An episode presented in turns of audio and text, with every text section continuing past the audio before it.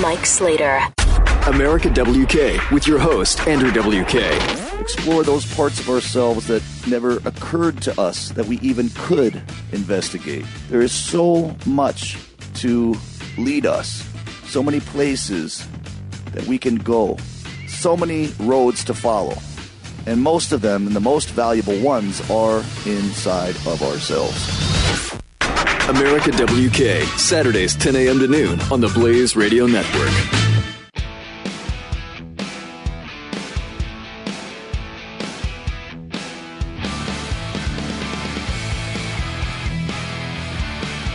Part of the next generation of talk radio. This is Mike Slater. Slater Crusaders. Thank you for being here, Slater Radio, on uh, Twitter. Search for the Mike Slater Show on Facebook. Tonight, maybe tomorrow, we're going to release a, uh, a new video uh, that we made. Mm, don't really want to give it away. I haven't told anyone about the video yet, so I don't know how to pitch it without giving it all away. Um, I guess I can say this because it's still worth watching. Uh, a uh, high schooler diagnosed with brain cancer, uh, lost all of his hair, and the football team that he was on, they all shaved their heads in solidarity of uh, for their teammate to fight alongside him uh, in his uh, battle against this brain cancer. And uh, we were there when they uh, took off their helmets around Bryson for the first time. Really, really cool moment. So it'll make you cry. So we're gonna release that video tonight or tomorrow. You can just you just like the Mike Slater Show on Facebook, it'll pop up on your newsfeed whenever we uh, put it up there. Um, do, do, do, let's play this clip here of uh, Hillary Clinton on Rachel Maddow. Let me say this real quick about Maddow. Maddow, as far left progressive as they come, not a hack. Really smart. I disagree with her on everything ever. Uh, but really smart. She would have hosted a or moderated a much better debate than the hacks of CNBC.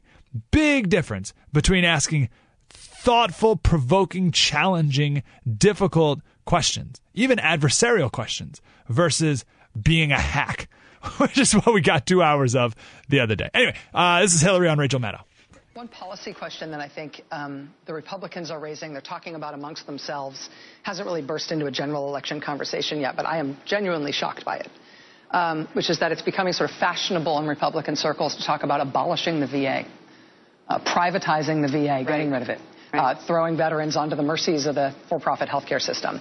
Um, the reason they are able to propose something that radical is because the problems at the VA seem so intractable. If I had been running a Republican campaign against President Obama last year, I would have run it entirely on the VA. Mm-hmm. A bureaucracy, a bloated big government program that can't be fixed, and let's do right by our veterans. Mm-hmm.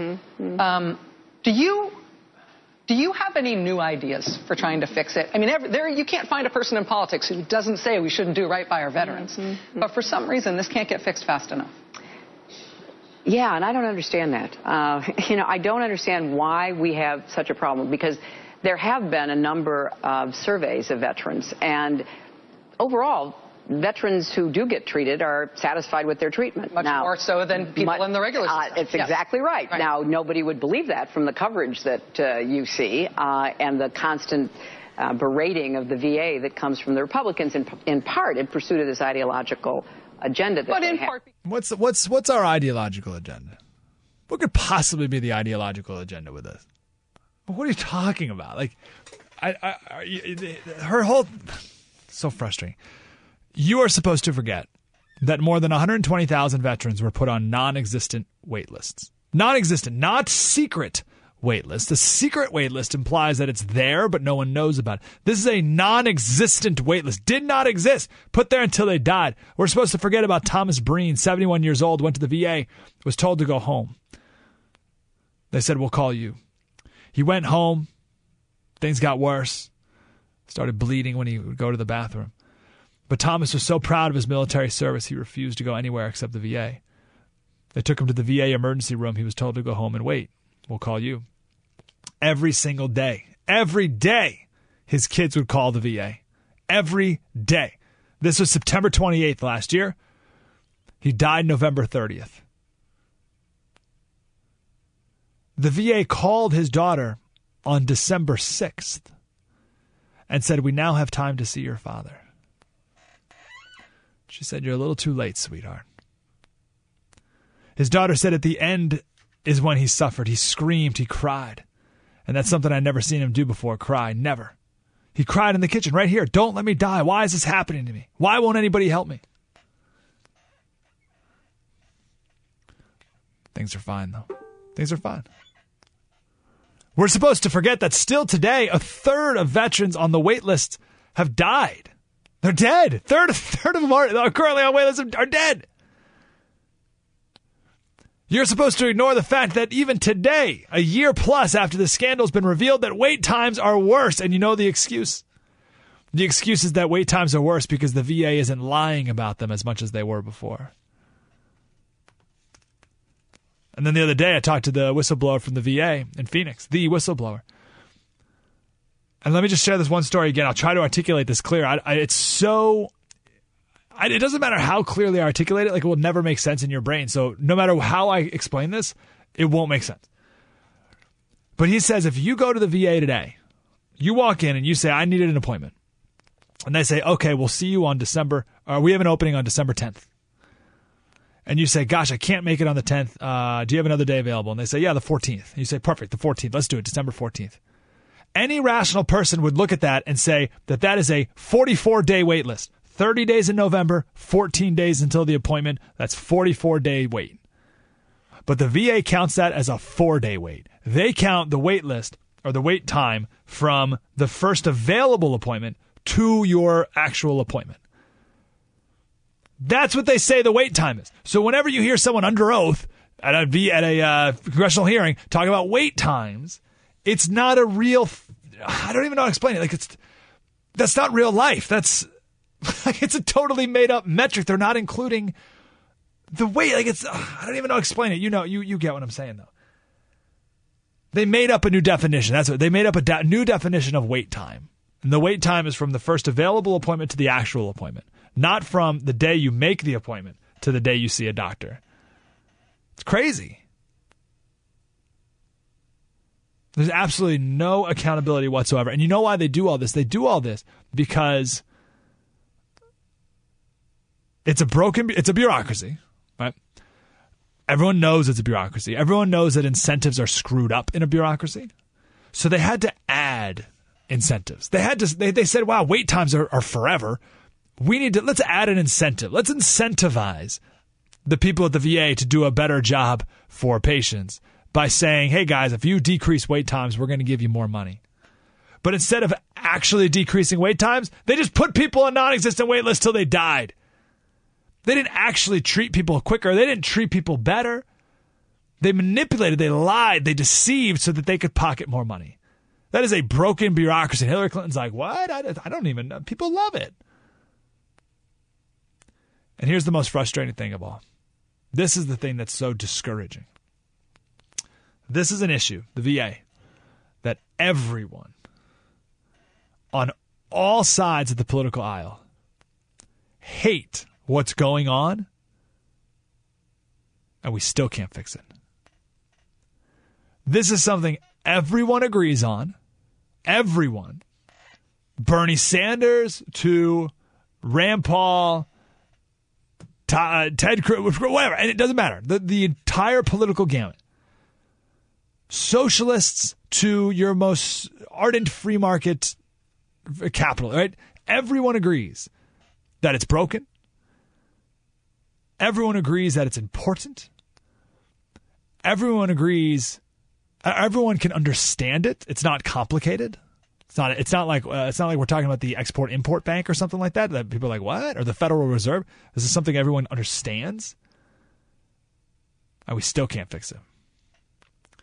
And if this is something that we all agree on, we all want to fix, and we all understand, and this can't get fixed, how is anything ever going to get fixed in DC? Right? How is anything that people disagree on going to get fixed? How is anything that people may not fully understand ever going to get fixed? If this can't get fixed, nothing can get fixed.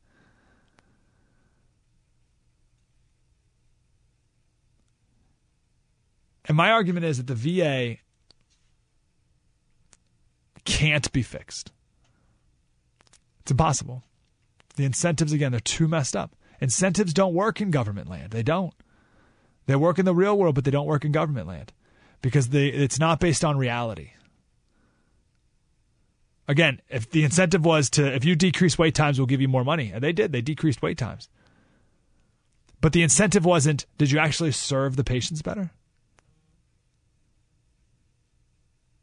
Big difference. And the only reason that the VA's worked as long as it has, or as well as it has, is because there's so many good people who work there for the right reasons. But a bureaucracy can only hang on for so long on the goodness of your heart because the brain dead bureaucracy will eventually win.